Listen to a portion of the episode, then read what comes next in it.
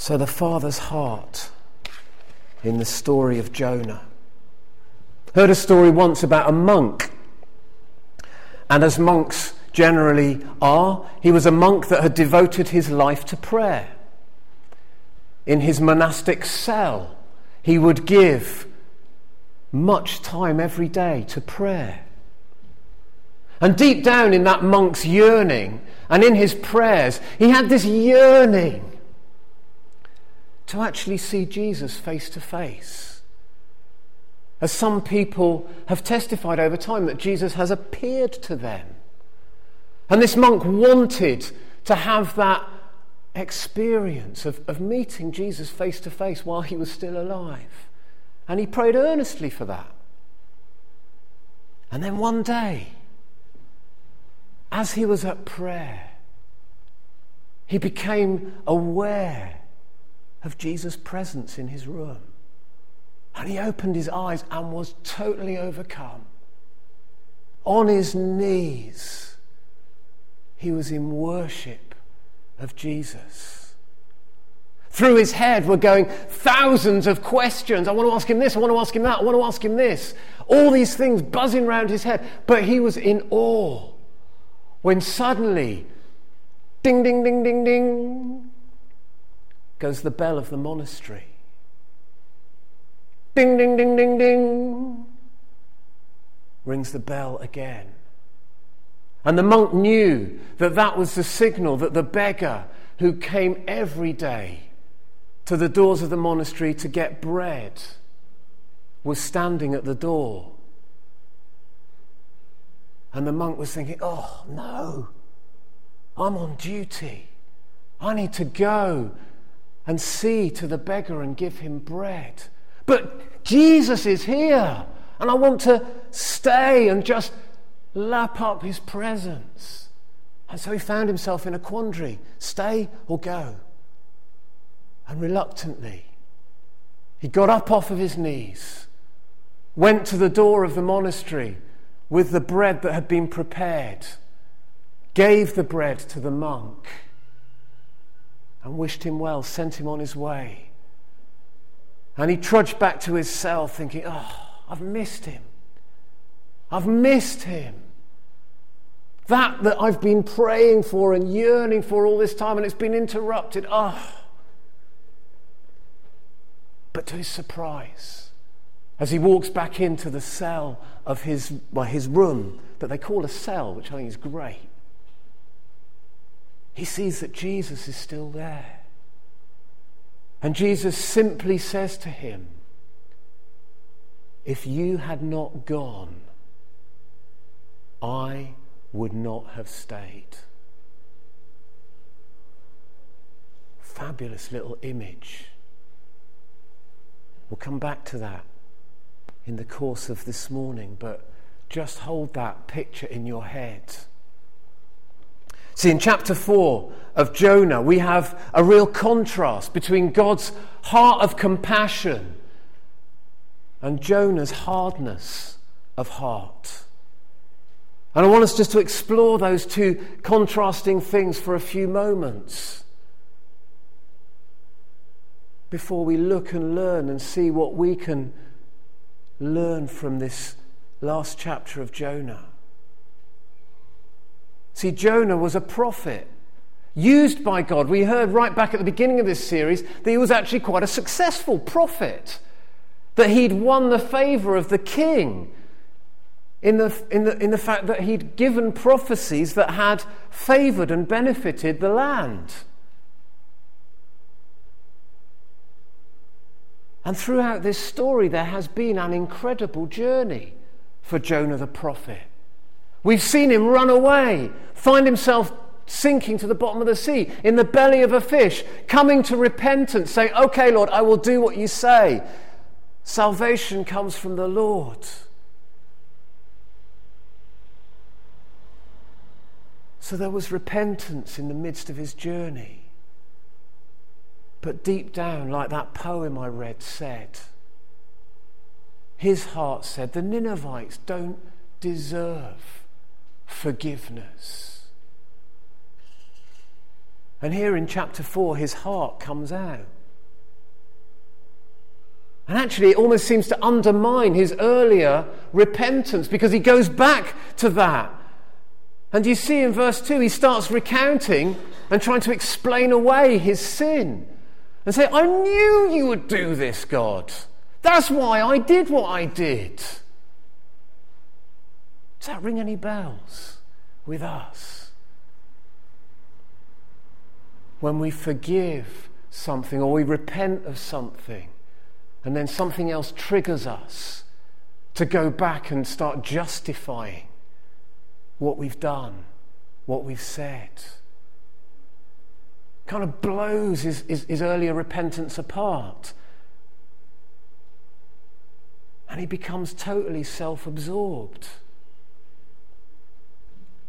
Twice he says in those few verses, It's better for me to die than to live.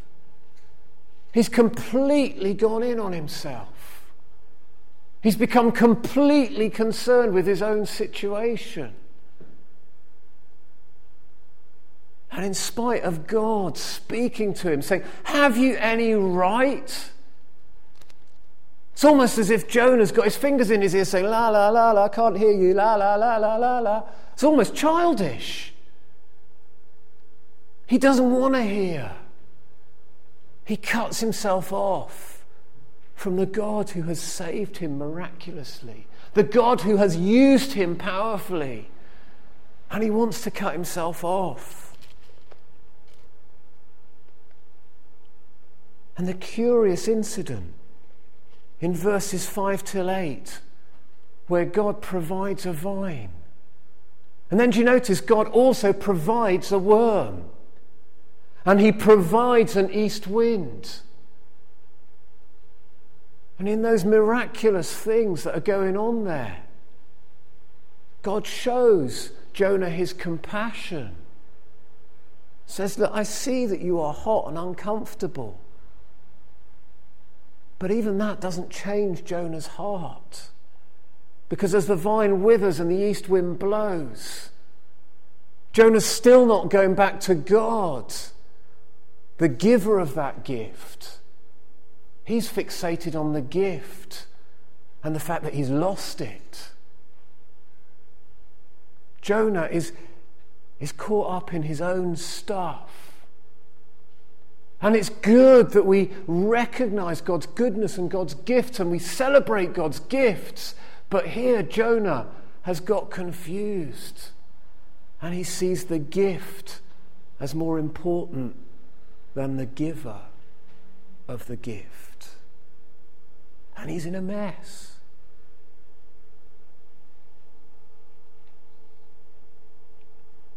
God, on the other hand, throughout this story shows incredible, miraculous care for Jonah. But actually, if you look at the story, it's not just about care for Jonah, but it's about care for all the people of Nineveh. And I guess that all the people of Nineveh really illustrates a care for all humankind. You see, God cares for every single one of us and every single person in this village, in this county, in this country, in this world. He cares. He loves every one. Doesn't mean that every one will turn to Jesus and be saved from the result of their sin. But that doesn't take God's care for everyone away. We see throughout this story God as compassionate, slow to anger, as Jonah points out. We've seen it in chapter 3 as he relents as the people turn from their sins.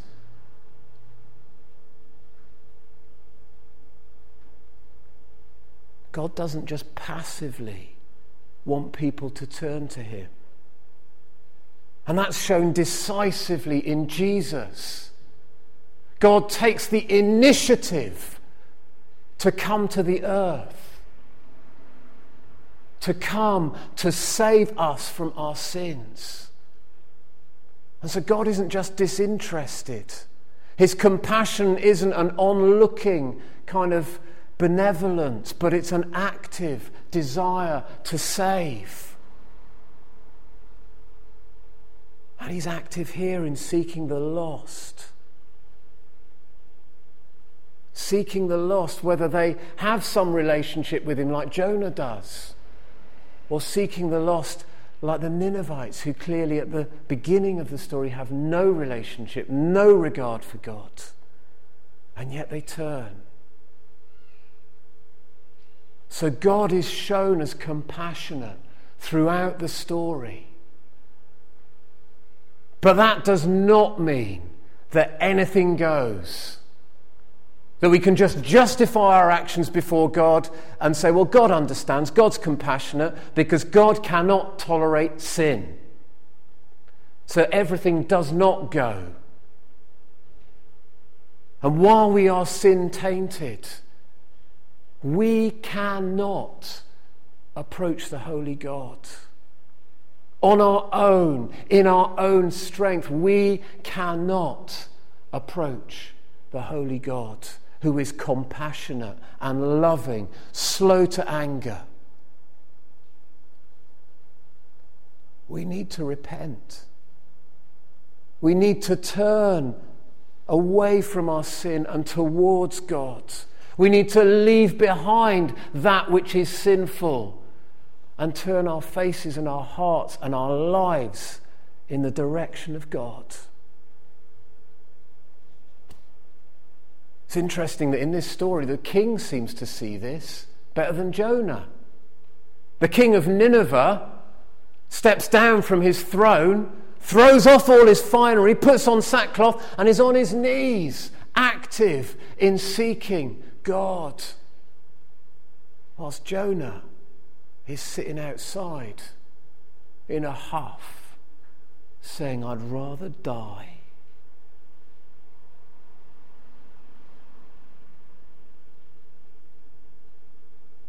Do you know, I think Jonah's responses can so easily reflect ours and eclipse the Father's heart of compassion for us and for others. See, I think so easily we can think of God as a kind of a resource to help us to get through our day, to help us to know a certain security those are fine, those are good things, but we can just rely on God almost as our own personal assistant to get through life, to help us get our family through life, and that we'd be kind of healthy, kind of happy, kind of all right. And in so doing, become quite self absorbed. and not want to have anything to do with those people that are not like us. That's not God's heart. We must resist treating God as a resource to make us feel good, to bolster our sense of piety and recognize Him as the creator of the universe, holy and almighty, omnipotent, all powerful, and yet full of grace and compassion.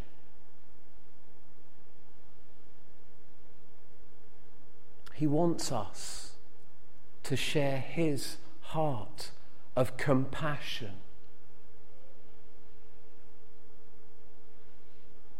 And I think Malcolm's not here, but the Latin root of that word compassion actually means suffering with. Passio means to suffer. Com is with. And so, for us to share God's heart of compassion means that actually we stand with people. We feel what they feel. We feel what God feels for them. And we ask God's help to have his heart for other people.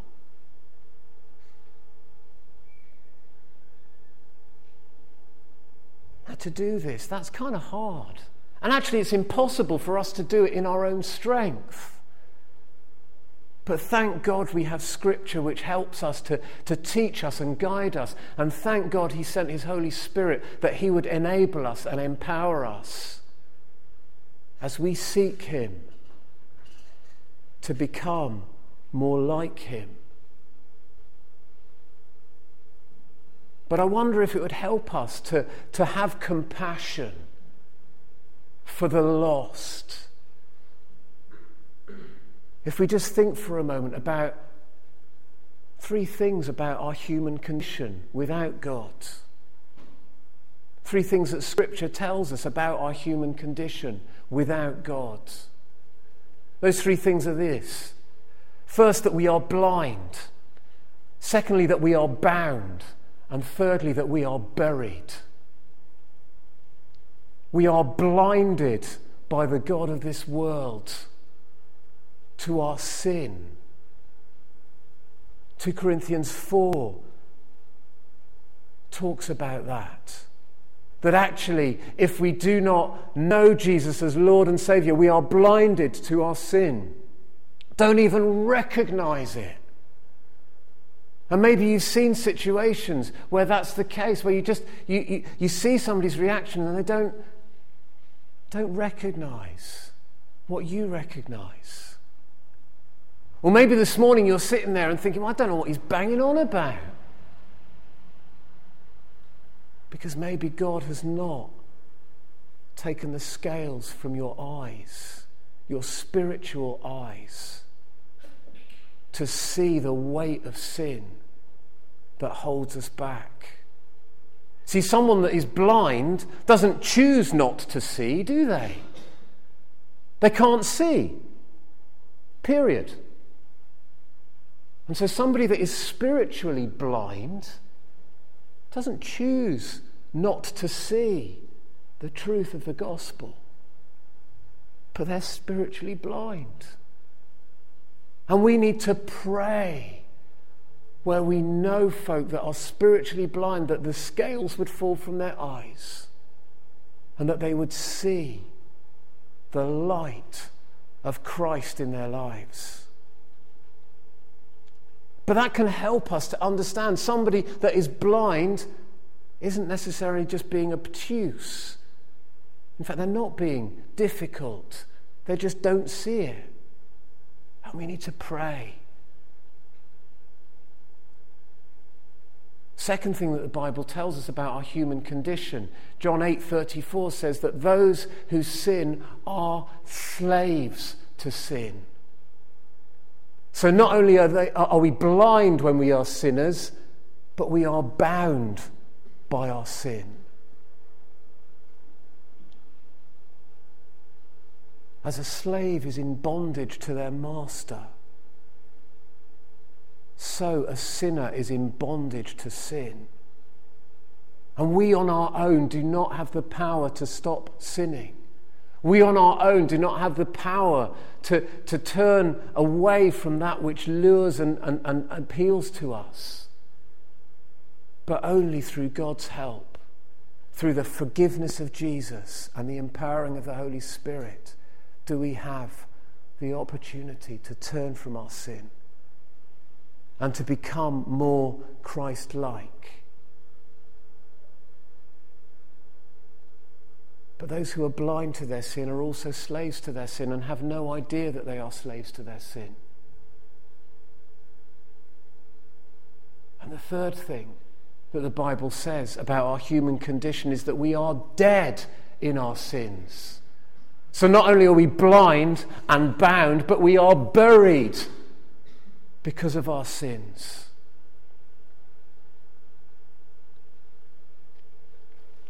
In Ephesians chapter 2, verse 1 As for you, you were dead in your transgressions and sins, in which you used to live when you followed the ways of this world. But because of his great love for us, God, who is rich in mercy, made us alive in Christ. Hallelujah. when we come to Christ, we are made alive. We are raised to life that we might live for God who made us and wants us to follow him. And so in sin, we are blind, we are bound, and we are buried. That's pretty helpless.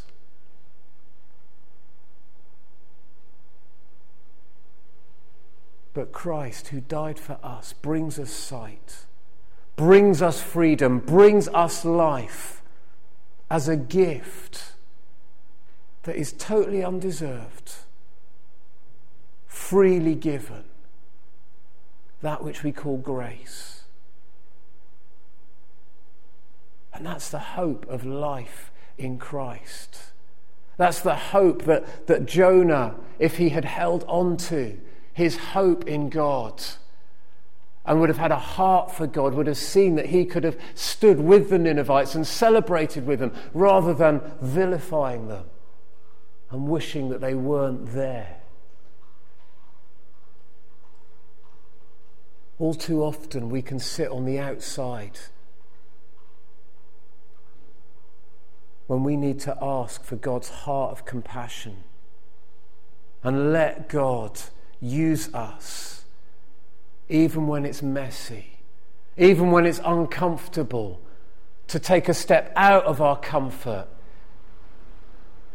into what God would have us do. A little bit like that situation with the monk, where he could have stayed cozy in that moment of glory with Jesus. But actually, because of his encounter with Jesus, he went and he came back. And Jesus recognized that. Let me just read a little bit from this book on Jonah by a guy called Colin Smith. God's heart of compassion means sharing a common passion with God. It means caring about lost people as God does, getting involved in His mission in the world. Why don't you begin by reflecting on the unique value of every person you meet? In the supermarket queue, in traffic, in the office in your street. Begin by reflecting on the unique value of every person you meet. And by remembering the blindness, slavery, and death that plague the human condition. But don't stop with these convictions. And the feelings of compassion will flow from them. Move into action. Get engaged in ministry. Start praying for lost people. Be like the king in the story, not like Jonah. Choose the company of those who are working rather than the comfort of those who are watching. And you will grow in compassion. And it will become evident that you are pursuing a God centered life. God's heart of compassion. May we see from Jonah's mistakes how we may have compassion on others, how we may pray for the lost and understand what holds people back from seeing Jesus and pray and ask God's help to be more loving, recognizing who we are in Christ.